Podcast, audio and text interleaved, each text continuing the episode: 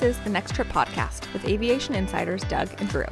Together, with more than 40 years of industry experience, they are creating a network for other AvGeeks and travel enthusiasts to obsess about all things aviation. All thoughts and opinions are their own. Good day and welcome to Boarding Pass 163, operating on January 9th, 2023. This is Drew, an airline ops manager and private pilot trainee, and I'm here with my buddy Doug, an airline pilot. We're here to discuss aviation topics from an industry insider's perspective. Doug, the holidays are over and it's back to business as usual, which we don't take for granted anymore. How was your week and why were you having beer for breakfast at 4 p.m. in Frankfurt? well, anyone who's been to Europe knows that you get in sometime in the morning and then usually go down for a nap for a couple hours and if you're a passenger on the airplane to Europe, then most likely you slept on the way over. But since I was operating the flight, I, I, guess I had like a little two hour break, so I was able to take a nap. But ultimately, when you get in, you want to take a two, three hour nap before you get out and walk around and go do things. So that's basically your nighttime sleep. It's truncated because you lose all the time heading over there. So it's breakfast ultimately. But then because I have to fly back the next day, I have to go to bed a few hours later. So I have this little four or five hour window to get up, walk around, go see things, have dinner or breakfast, have a beer. So my on the clock, it's four o'clock in the afternoon. My body has no idea what's going on because it just woke up, and now it's like, hey, let's meet in the lobby and go have some some beers. And my body's like, yeah, that's breakfast. That's really weird. And you're going to tell us about your flight because you had some excitement on the way over, so you probably needed that beer just to collect your thoughts on what happened or what may have happened, but don't tell us yet. Okay. um, then you got back, so you flew from uh, Frankfurt to New York. Have you ever done that? That's that's the no. First. I have. I yeah, I mean, I have as a passenger. Well, uh, you're up to New York as a passenger, but no, this is my first time with the airline operating to the East Coast, which is neat to see. Just a little bit different procedures, a little bit further southerly route as opposed to going way up over Greenland, coming down over eastern Canada and then over Boston airspace and then down into New York City. Yeah, it was so funny because you were walking around Rockefeller Center sending us pictures of the lights and everything. And at the same time, Matt, who's been on the show a few times, he's regaling me with all these pictures from his New York trip. And you both sent me pictures of Rockefeller Center or plaza or whatever at the same time and i'm like i'm at work i'm busy as hell but i'm like are you you guys are in the same place i know so and I, I wish i wish i'd known that because when you finally sent me that message i was i was already back in the room because i had to get up early the next morning so mm-hmm. i couldn't go see him but yeah if we had known that's that's awesome it's such a small world that yeah, really two is. people who don't live in new york city are in rockefeller center at the same time and i just want to add for the rockefeller piece because i talked last week or two weeks ago about my Christmas Munich trip and how everything closed down on Christmas Eve. And even in, when when I was in Frankfurt the other day, there was there was no trace of Christmas left. It was gone. Mm. No lights were up, no decorations, nothing. It was like Christmas ended on the 24th in Germany, and mm-hmm. on the 25th, mm-hmm. it's back to life as normal. Wow. And walking around New York City, they're still playing Christmas music. They've got the lights up. Rockefeller Center still at the giant tree. I, I sent you a bunch, like probably a dozen pictures of different Christmas light decorations oh, in New York City. I can't remember exactly what I said, but it was something like Germany, we closed down Christmas on the 24th, and then New right. York City, 4th of January, here, hold my beer. Going. Watch this. Yeah, and we st- Robbie is still turning on the Christmas lights. Isn't yeah. that something? The twelve days of Christmas wouldn't that go into January? So I think we're being like historically correct. Technically, lazy. Yeah, yeah. that's it. I'll take mine down in February after all our trips. All right. Anything else about your trip? Oh, um, no. We are going to talk about your um, arrival in San Francisco. So I want you to tell me about it. But you were a passenger. Yeah. But it was kind of sporty because of the weather. But that's a news news segment for us. Ian was on a flight on our airline from uh, Los Angeles to Maui.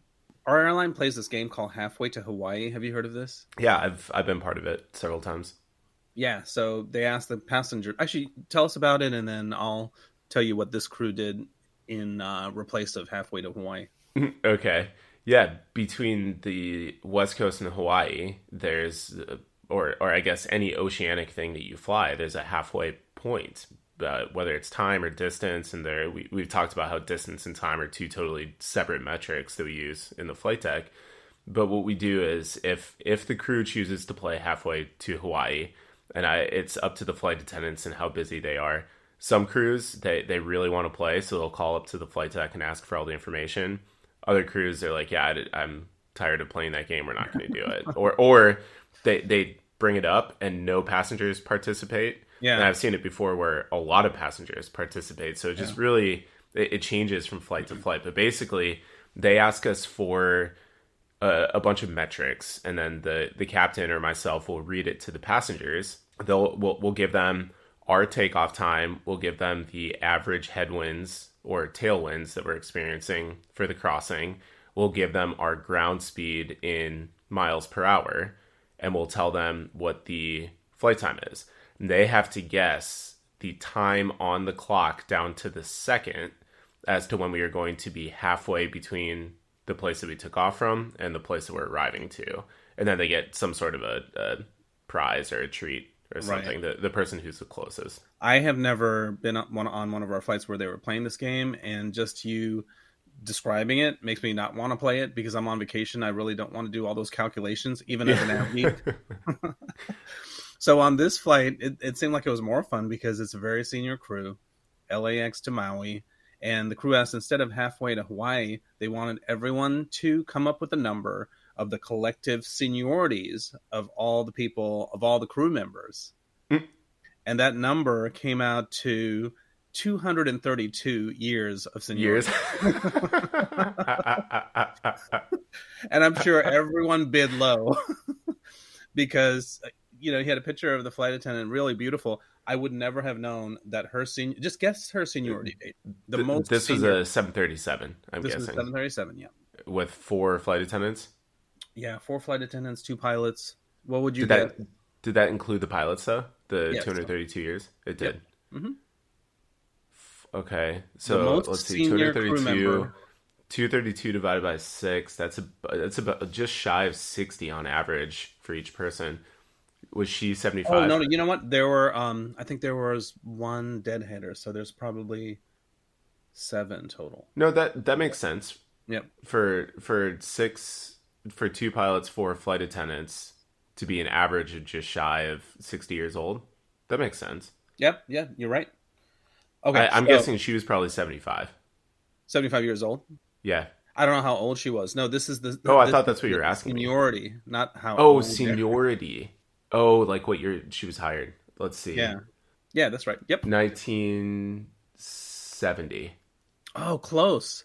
So the highest seniority person was hired in 1969. Oh, wow. That? That's 53 years ago. Right. And there were two from 1969. No, 54 years ago now. 54 years ago. I was telling Ian, our first flight, my first flight to the U.S. when we were moving from Sri Lanka was from Hong Kong to San Francisco on a 747, 100 or 200 on Pan Am. And he said one of them actually worked for Pan Am before they worked for our airline. Wow. So, so it was like, okay, one of them could have been working the flight when I was four years old on a flight from Hong Kong to San Francisco in 19. Yeah, that's crazy. yeah, it's amazing. So I think that that was actually more fun than trying to calculate ground speed and headwind. that yeah, that's what I'm saying. It's it's funny that like half the time the flight attendants say, "Yeah, we're not even going to bother with the game," mm-hmm. and then half of the time when they do play the game, the passengers, no one participates. Yeah. Or very, very few people do. Because, like you said, they just want to sip their Mai Tais, watch their movies, and get to the islands as quickly as they can. Right. Or they're taking a nap and the game is interrupting them. All right, Doug. I know most of the flights that you've flown or that you've deadheaded on have been full or close to full. I tried to get to Europe for a quick getaway a couple weeks ago and ended up just staying home because I couldn't get a nice seat it was all middle seats and economy. So we are all full in the premium cabins and almost full in economy. Yeah, Drew, but it's not just the passenger cabins that are full, it's the cargo holds. Pre pandemic, cargo airlines carried 53% of the world's air freight, while passenger airlines carried almost as much as 47%. Well, the passenger airlines are almost back to 2019 levels around the world and are filling up their cargo pits again. And we even took off a little bit late out of Frankfurt the other day because we were still loading the cargo. We we took a delay for cargo loading. Oh right, yeah, it's it. That's another good problem to have, right? Because for us, the cargo is kind of the icing on the cake. We we're not a cargo airline, but we're filling the empty spots in the cargo hold with freight, mm-hmm. and we have that all the time where we actually have to hold off some freight because we have more bags than expected. So, for example, Doug, we'll need two cans just for jetway bags going to Brussels because there's so many. That could be close to 100 jetway bags. So that's yeah. equivalent to two or three cans. So the lead will call the load planner and say, "Hey, I need more spots." And what happens? What gets held off? The non-priority freight. So once again, good problem to have. Doug, I think when we reported about this during the pandemic and how cargo airlines were doing, I think both of us were shocked that half of just about half of the world's air cargo is carried underneath you, you know, when you're a passenger. It's carried yeah, in the yeah. bellies of the airlines. I did not know that. No, it, that that stat. I, I, think you're the one who found that stat. It's not shocking now that that we know it, but at the time, I remember thinking, "Wow, that's incredible." Yeah, exactly. So you're thinking, you know, as a passenger, there's just bags down there. No, there's probably stuff from eBay and Target or whatever that we're helping. Well, in the mail, we we carry a lot of U.S. mail. mail. Yes. Yeah. Yeah. Exactly. So the cargo airlines were doing great during the pandemic and were literally carrying most of the load, carrying emergency supplies as well as a lot of unneeded stuff that Robbie was ordering on Amazon and eBay because every day there was a package outside. And you know, we're at home, we're bored, we're online. so there's a lot of this e-commerce going on just because we can't go out, so we need everything delivered to us. Now that we're back to a semblance of normalcy, the cargo airlines have lost some of that lift, and we're seeing that affecting their business. Let's just take a look at FedEx. So, FedEx advised investors of an e commerce reset. And by e commerce, we're talking about the online shopping mostly. FedEx CEO Raj Subramaniam said before the pandemic, about 16% of retail was e commerce, and during the peak of pandemic online shopping, it rose to 22%. He said that is not that is now down to about 18 to 19% and falling. Business Insider reported that Rick Watson, the CEO of RMW Commerce, told them that UPS is actually growing faster with small and medium businesses and it's more profitable than FedEx. Meanwhile, Amazon continues to deliver an increasing large, increasingly large percentage of all the packages on the road. FedEx, however, may have a little bit of a benefit, Doug, because customers are concerned of a possible strike by the Teamsters Union, which represents the UPS truck drivers. So they're in negotiation right now. Yeah, and FedEx is taking action to stop the bleeding by cutting $3.7 billion in parking airplanes, closing offices, stopping some Sunday deliveries, and furloughing freight division workers. They will be parking at least 11 aircraft, most of them wide bodies, and unfortunately, it looks like our beloved MD 10F, which is a modified version of the DC 10, will be included in that number. Aerotime Hub reported that none of their eight MD 10s have flown in 2023 with one recently flown to Victorville, California, which is where a lot of the airlines parked their planes during the pandemic. We talked about that on one of the episodes when I was down there. FreightWaves reported that another possible headwind to Express Air is the full recovery of passenger routes, especially in Asia, which will increase availability, available belly space for freight and potentially reduce traffic for freighter operators. And not in the bullets, but I just read that FedEx is hiring or is freezing pilot hiring until at least May of this year. Yeah, so they're parking the MD10. Well, you know, they haven't officially said this, but this is reporting that none of them, none of the MD10s have flown or are scheduled to fly in 2023. So it might be all over. That's the last retirement. retirement. Mm-hmm. That is the last carrier to fly what was what's basically the DC-10 in the U.S. And I, I don't even know internationally. I don't know of any carriers that fly the DC-10. So it's going to no, be the def- U.S. Definitely not passenger because uh, who was it? Definitely not. Par- it's uh, Bangladesh Airlines. Yeah, yeah, yeah. Bangladesh. They right before the pandemic, they had their final passenger DC-10 flight, and yeah, I mean there might be some or a couple down in South America that are still flying the DC-10. I'm, I'm sure our listeners know, and, yeah. and they'll reach out to us. But yeah, the, I, it's an end of an era. It really is. Well, a little bit of a tangent. How so? The aircraft you fly is a version of the DC-10. How yeah. much longer will that fly with uh, with the government? Well, it's scheduled to be fully retired here in the next 18 months or so. In fact, in two weeks, three weeks, at, at end of January, I'm doing a, a flight to the Boneyard, bringing a retirement down to Arizona. Yeah. No, that's amazing. So you will be flying. You might be flying the last one in history. Yeah. In fact, right? Tyler, we, we I, I, should let Tyler know the date. Maybe he can drive down to Tucson and oh, get I think photos of us coming yeah. in. No, no. If you have that date, we'll make it a thing, and we'll we'll film it landing, and we'll celebrate the end of the DC-10. Doug, a rising tide raises all ships. So you talked about Asia coming back. Hopefully, that means more full cargo holds for all carriers, freight and passenger airlines let's get to work because we have a lot to discuss today. Doug, what do we have? Yeah, the first news story is regarding Southwest. We said that we'd probably circle back to this for the next couple of weeks. Don't worry, listeners, this is not going to be the Spirit, Frontier, JetBlue saga, hopefully, where we talk about it every week for months. But we, we do have to continue reporting on what's going on with Southwest as they recover after their crew scheduling meltdown that caused over 16,000 cancellations. The good news is that the airline is getting back on track with cancellations down to 3% by last Monday.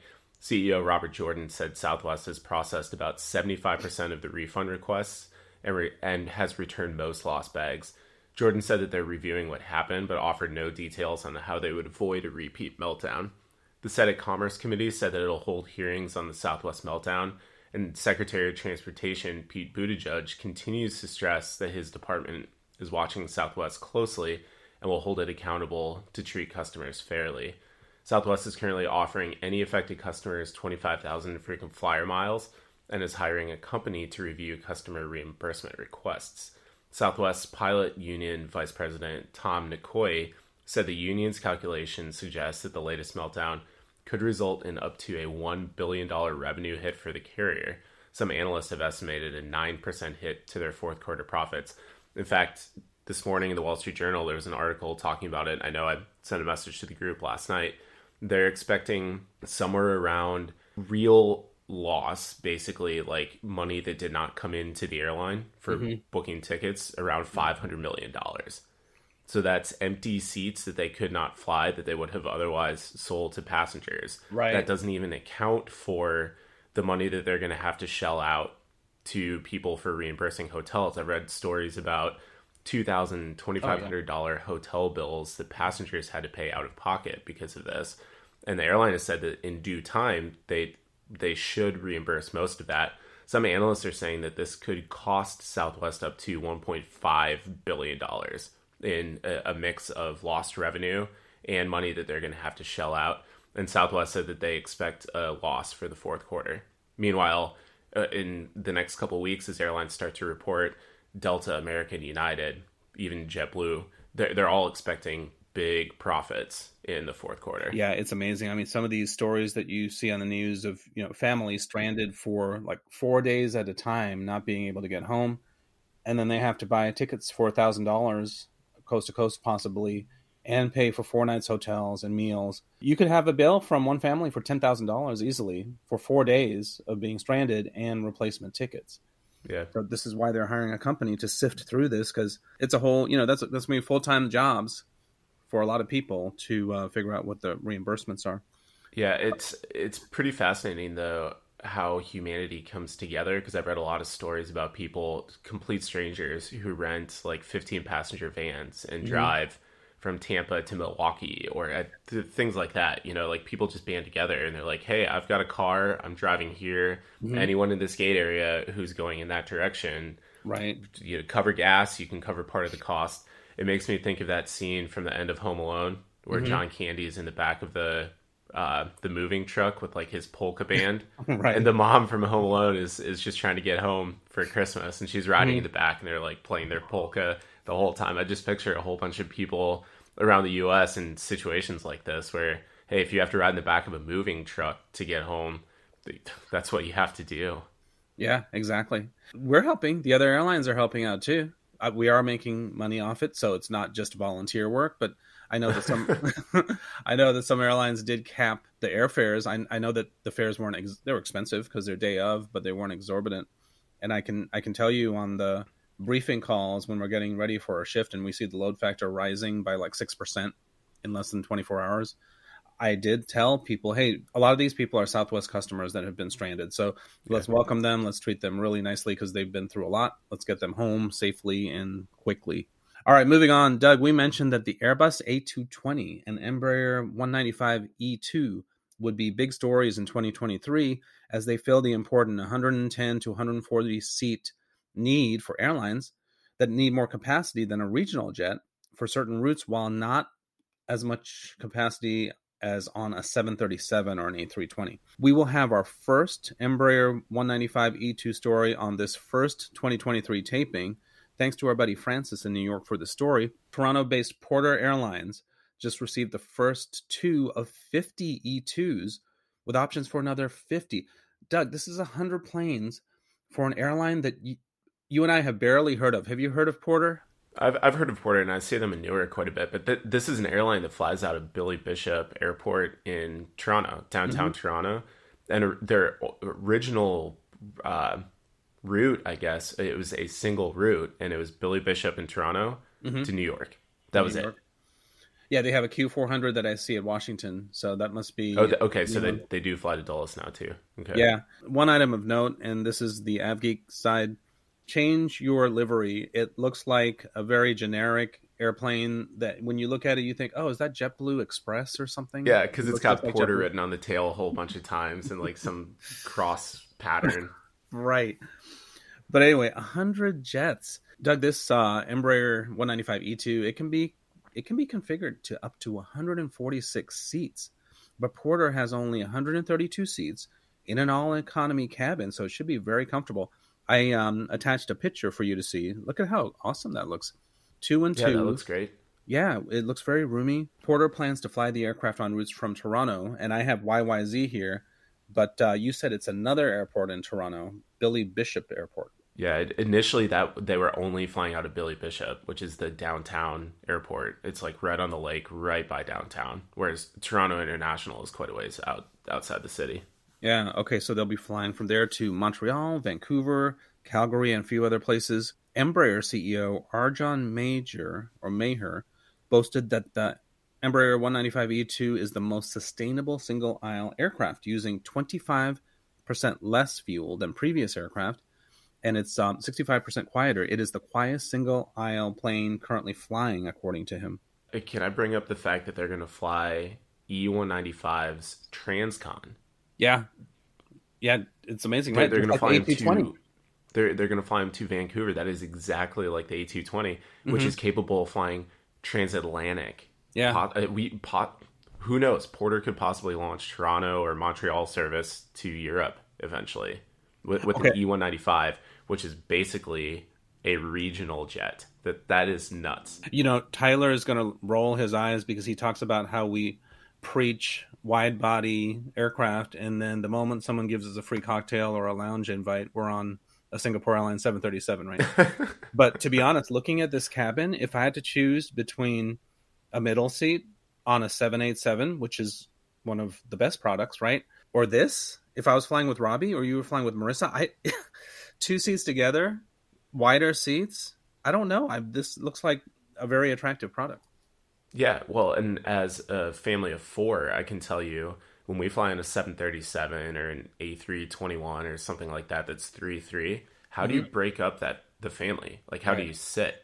Ultimately, what we usually do is we have three people in, in one row, and then one person sits across the aisle, but then you still have two random people that you're sitting next to. Mm-hmm. On this, uh, and we've flown on 175s as a family, and it's awesome. You have two people on one side of the aisle, two people on the other side of the aisle. You have the entire row. You don't. You're not dealing with strangers when when it's two two.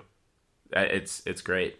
Yeah, but Drew, like we need to put an E two A two twenty challenge trip on the calendar this year. Yep. Basically, try and go fly it. Maybe we could do Billy Bishop to Dulles or, or something like that. Okay, now for more news closer to home, my home and your old stomping grounds, Drew. We're talking about California.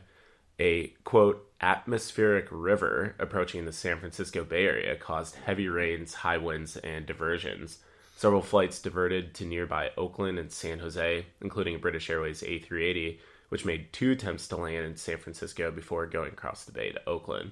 The flight made it to San Francisco about two hours later. Further down the coast, San Diego Airport had a pipeline leak, which forced airlines to tanker fuel in or out and make fuel stops when departing San Diego. If you don't know what tankering is, go back and listen to several past episodes. We talk about it pretty extensively. The fuel stop stations included Los Angeles, Las Vegas, and Phoenix, mostly for the transcon flights, with United and British Airways using Los Angeles primarily. Fuel stops in general can take from 40 minutes to two hours based on station capabilities. Yeah, I wanted to talk about this story, number one, because uh, it was pretty big on the West Coast. And, you know, this is actually nothing for the East Coast because we have these kind of things all the time with diversions, as you know. I yeah. probably talk about it more than people want to hear. But this is unusual for San Francisco, which has nice weather. San Diego pipeline, you know, that's that's unusual too. Diversion, so 40 minutes for a diversion to get some fuel if it's a wide body, maybe a, an hour or so. That's if everything goes well, right? Because you're landing at this airport, which is not a usual stop, and people aren't just hanging out ready to work an extra mm. 10 flights, right? Yeah. Our staffing is stretched as it is. So, anyway, I wanted to gloat a little bit, and I sent you guys screenshots. So, we had a 737 700 from St. Martin going to Newark, which very smartly our uh, NOC or dispatch decided to stop because there was a huge weight restriction that would have caused us to bump 20 to 30 people from at San, San Martin that are going to Newark. So instead of bumping people, they decided to make a stop at Washington, get more fuel, and keep going. So that's what we, they did. And Doug, we it, it, was a record. So we've been unofficially keeping track of these diversions. And, you got an office spreadsheet. Well, we didn't. We just have historical, you know, wives' tales, old wives' tales about how they turned this plane and so fast. so hmm. I'm starting to write them down. So what I remember pre-COVID, maybe it was 2018. So we have two guys who really thrive on the tarmac desk, and they were like competing, and one of them had a 25 minute turn on a diversion and then the next day someone had a 23 and i had i needed to like put that in the history books.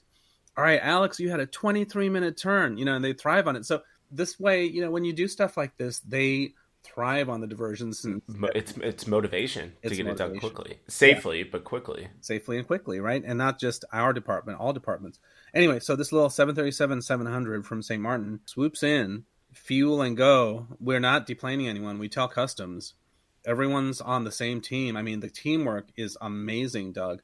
The crew, the fuelers, the ramp, customer service, everyone's on it 20 minutes. So that is a new record, right? As far as that's a new recorded record, which I'm going to remember and I'll write down someplace. So if someone beats that, they mm-hmm. can gloat about it. But it was awesome. So it came in, it was like uh, a pit stop, you know, a pit crew. Uh, it's like a pit crew watching that. I mean, we didn't have to offload any customers or bags, but we don't have to go into that. We just I'm just sticking with the 20 minute turn time on a 737. That's awesome. Congrats on that.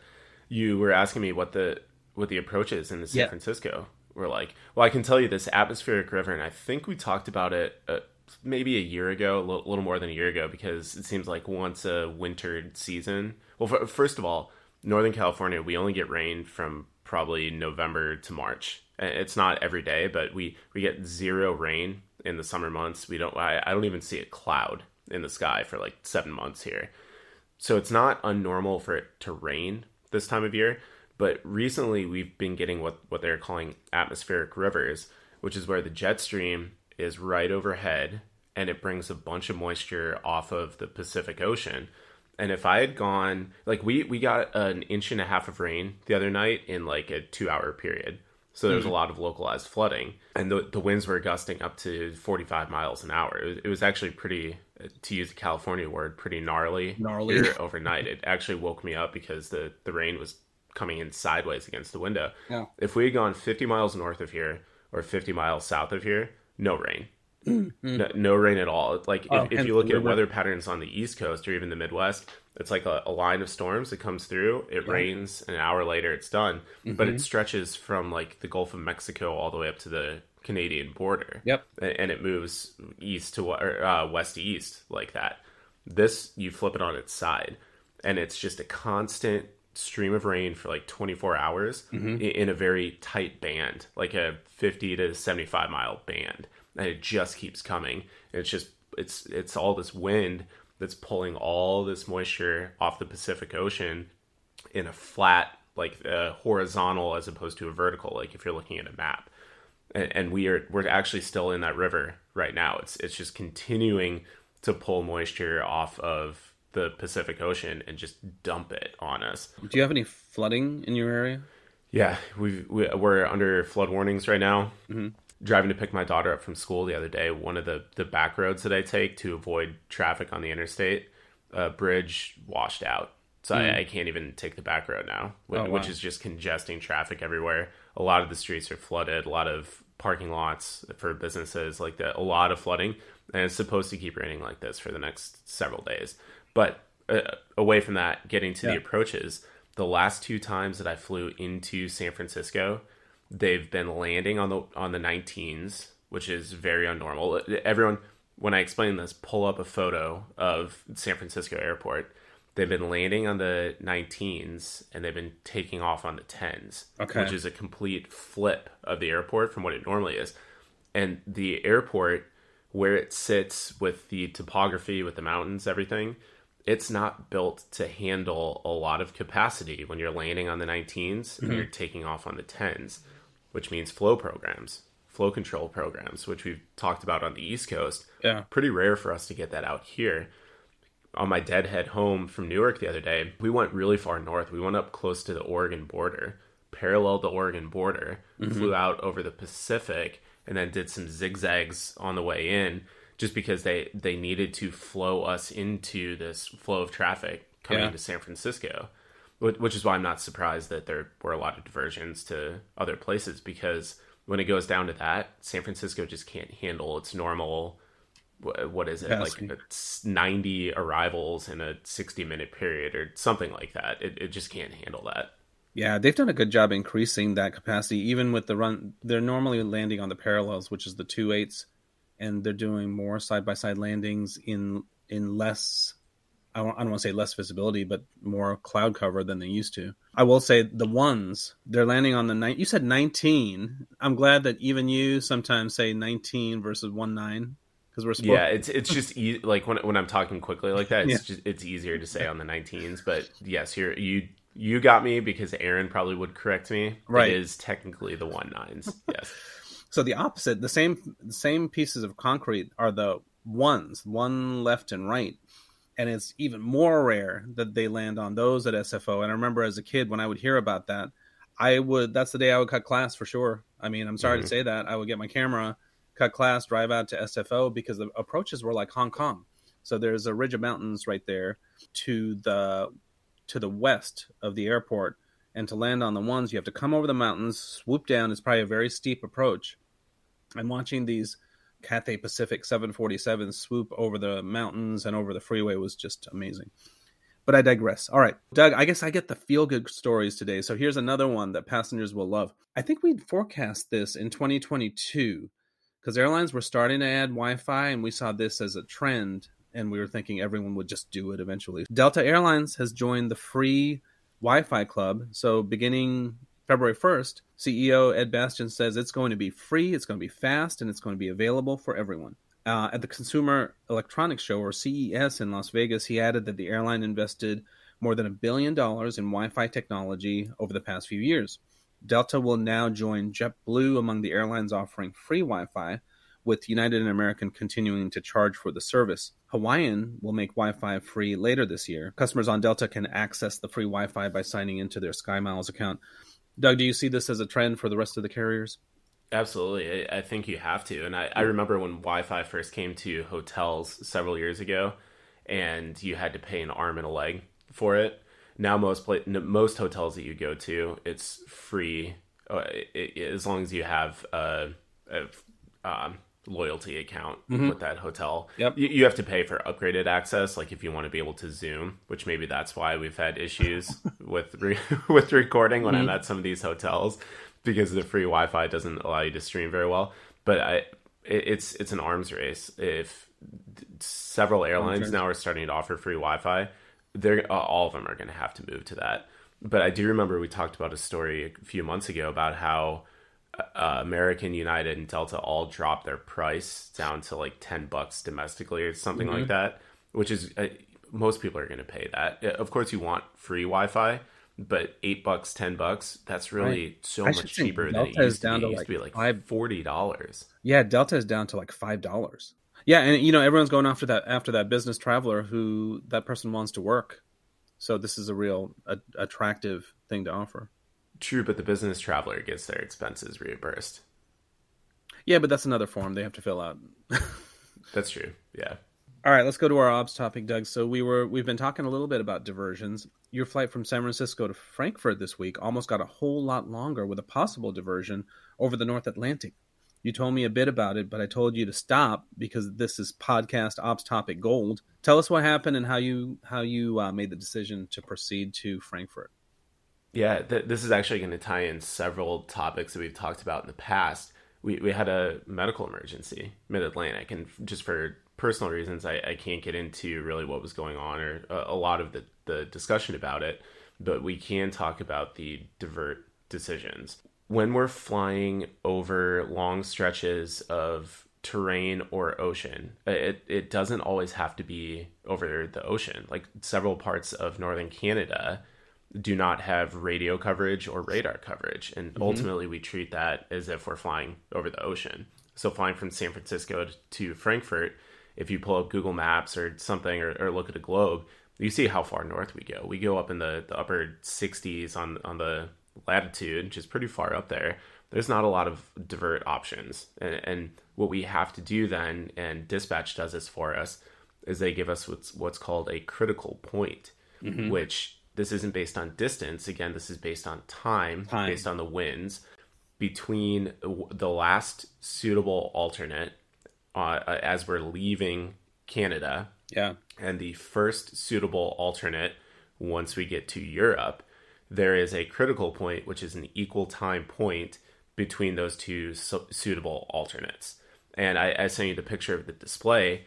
We put rings, we put distance rings on the fix page, which creates these uh, green dotted lines. That's how we know one of the ways that we know when we get to the critical point. So if can I anything stop were you for a second? yeah, So I noticed you said ha- time. It's it's basically identified by a certain time, and I noticed that a lot. Like from what you talk about in terms of distance and fuel, it's not how much fuel you have left. It's not the distance to Frankfurt.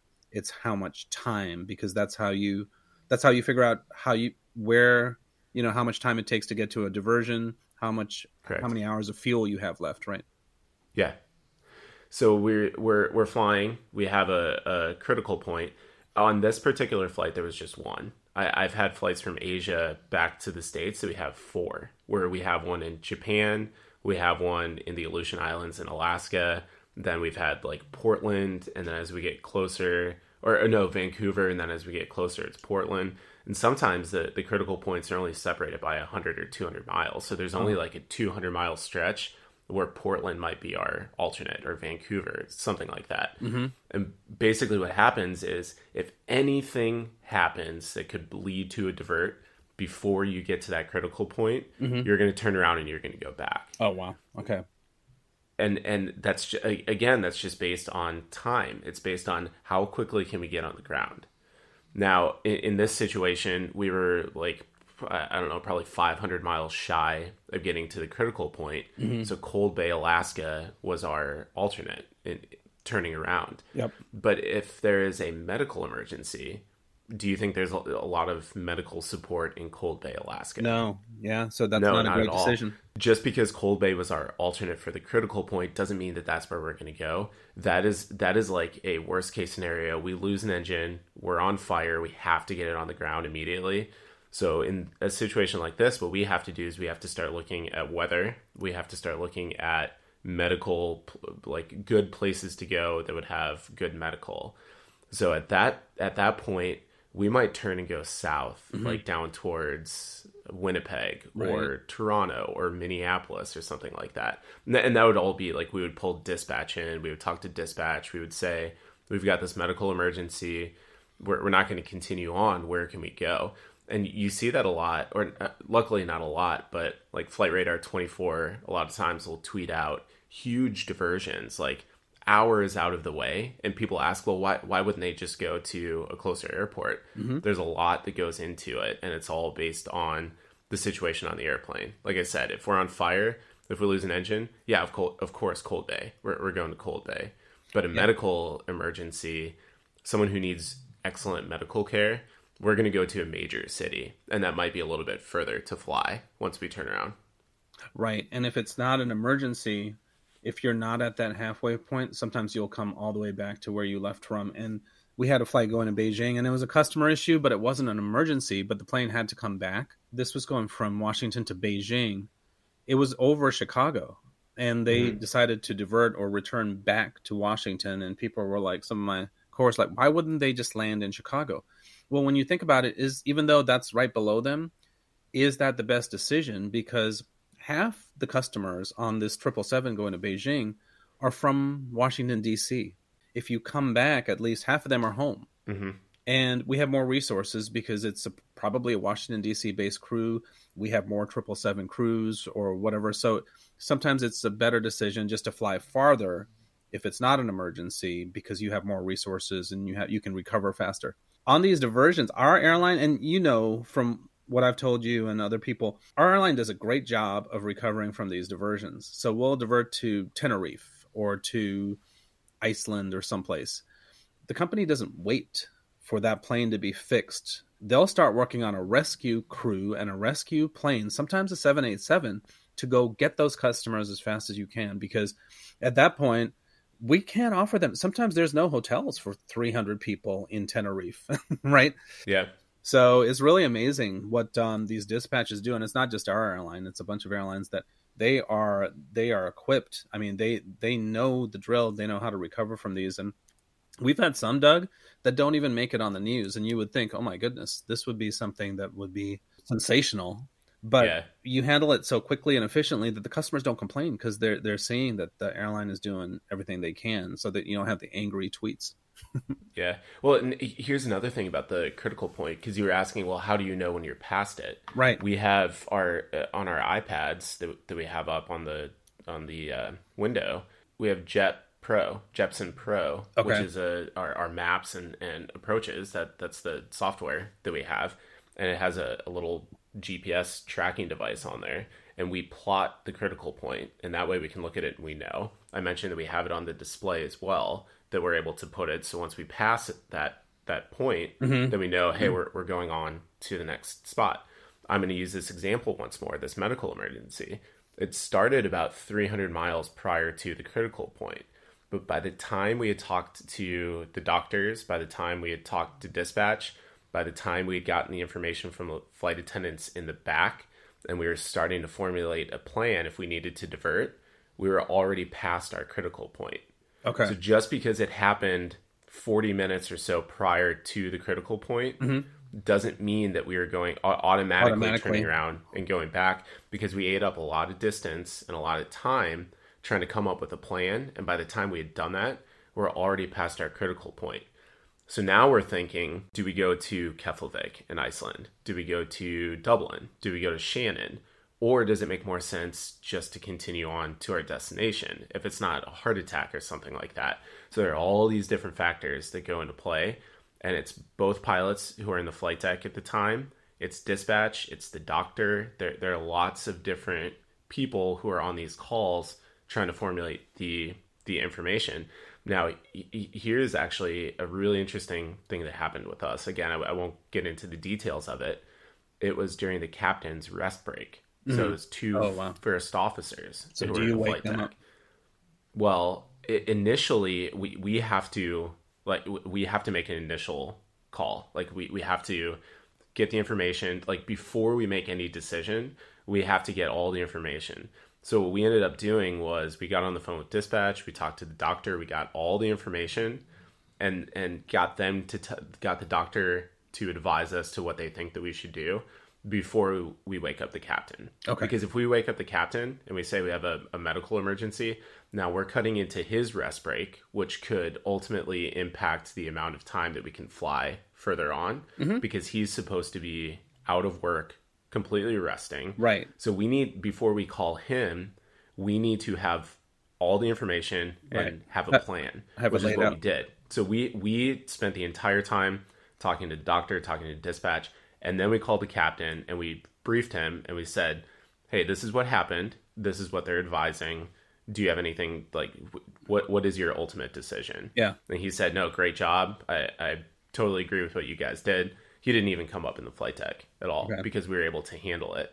And that's part of the training that we go through is if we need to step in and act as the captain, which w- when the captain is out, he actually gives one of us the authority to make decisions without him, but then loop him in when we're done.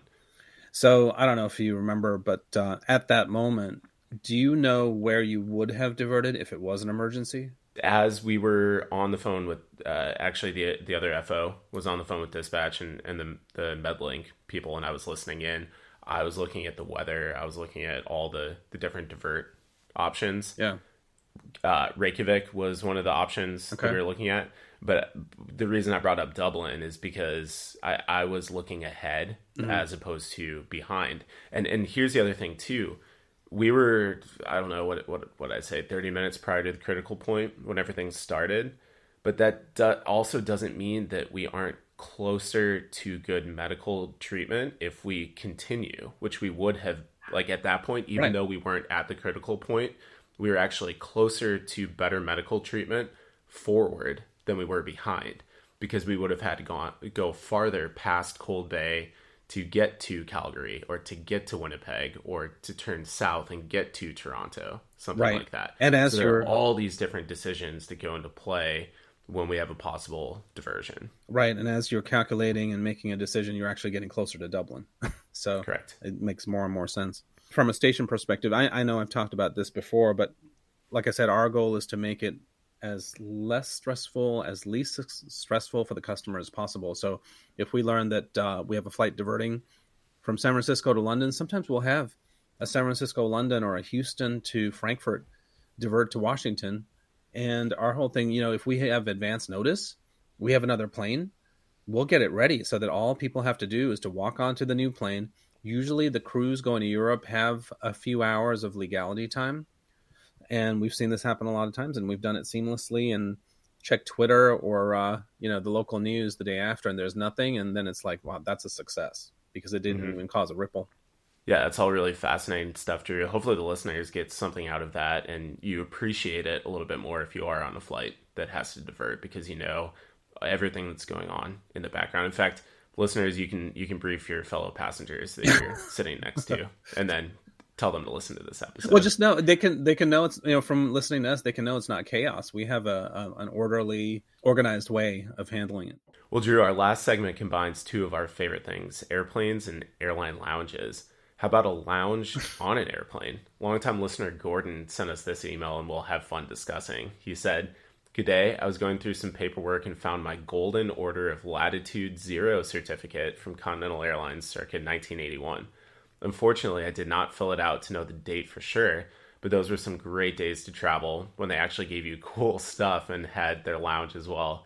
This came from a trip from San Francisco to Australia and New Zealand on a DC 10 stopping in Honolulu each direction. And he said, I sure miss Continental with a crying emoji. Happy New Year to everyone. Keep up the great work. And he sent a picture of the certificate. So cool. So that's as you cross over the equator, Mm-hmm. they, they hand those certificates out. That's pretty cool. Drew, then you asked him if this was a Continental Airport lounge. And he said, no, that was when they had the lounge on the plane. Again, even the poor folks could go there. I think they called it, quote, the pub. That was for everyone, even us poor folks in the back. This could be a whole nother segment.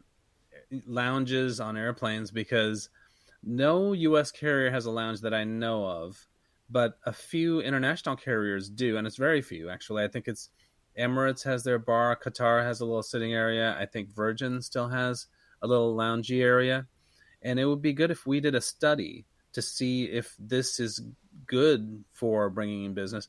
I, I mean, subjectively, I sat at the Emirates bar for three hours on a four and a half hour flight between Christchurch, between Sydney and Christchurch. And I cannot tell you if I have a choice of that plane and another, I would choose to fly that airline and that plane on that same route just because of that. Just looking at, just remembering that bar area on Emirates, I would think that you could put, you could probably put another five business class pods in there and at what average business class fare is about five thousand dollars. That Mm-hmm. would be twenty five thousand dollars worth of revenue on that flight that they're not Yeah. getting. I, what are your thoughts on that? I mean, do you think Well, my thoughts that's effective? subjectively, I, I've only flown one eh, what one time where there was a lounge or a bar, as you talk about. It was on Virgin, but I was sitting in the back, so I couldn't use it. But it looked cool, and I would yeah, I would have loved going to sit there if I'd been in, in business. But a- as you said, objectively, that's a lot of real estate that you're giving up for revenue. Like you said, you could put probably five more pods there, mm-hmm. and that using your example, five thousand dollars per seat, that's twenty five thousand dollars. Are you going to bring in enough business that you can charge extra and offset the cost of having the bar there? I don't think so, and I think that's why most airlines are going away from that because it's a real estate game because they they figure they can get a lot more revenue mm-hmm. and, and maybe even make the tickets a little bit cheaper for everyone if they don't have that unnecessary open space. Emirates is not. So all of their A380s have this bar. There's no sign of them taking that away. So I think we need to look into it. These little things, it's not just that, it's that and more expensive champagne, a shower on board, little things like that. It's not tangible exactly what the the the opportunity cost or the um how would you call that um No, I, opportunity cost. That, that that is a great way to explain it. Yeah, because you have an opportunity to get more revenue because people feel that your product is generally better because you have all these things. So you're able to command a higher yield Mhm. from your passengers. We can we should probably look into that scientifically and see if there's any proof of that. One more thing I want to mention, Yeah. Gordon. I love this certificate. The crossing the equator. It's so official. That's fantastic. Yeah, that, that is fantastic. Well, actually, I have a question. Why does no one care about the Prime Meridian? What, why why didn't they hand out Prime Meridian certificates? Because you're going from one hemisphere to the other, or Yeah. International Dateline. International Dateline. certificates. Order of latitude certificate. Interesting. You know, maybe someone else had already had the Prime Meridian certificate, so Continental had to have yeah, so. Continental had to do something.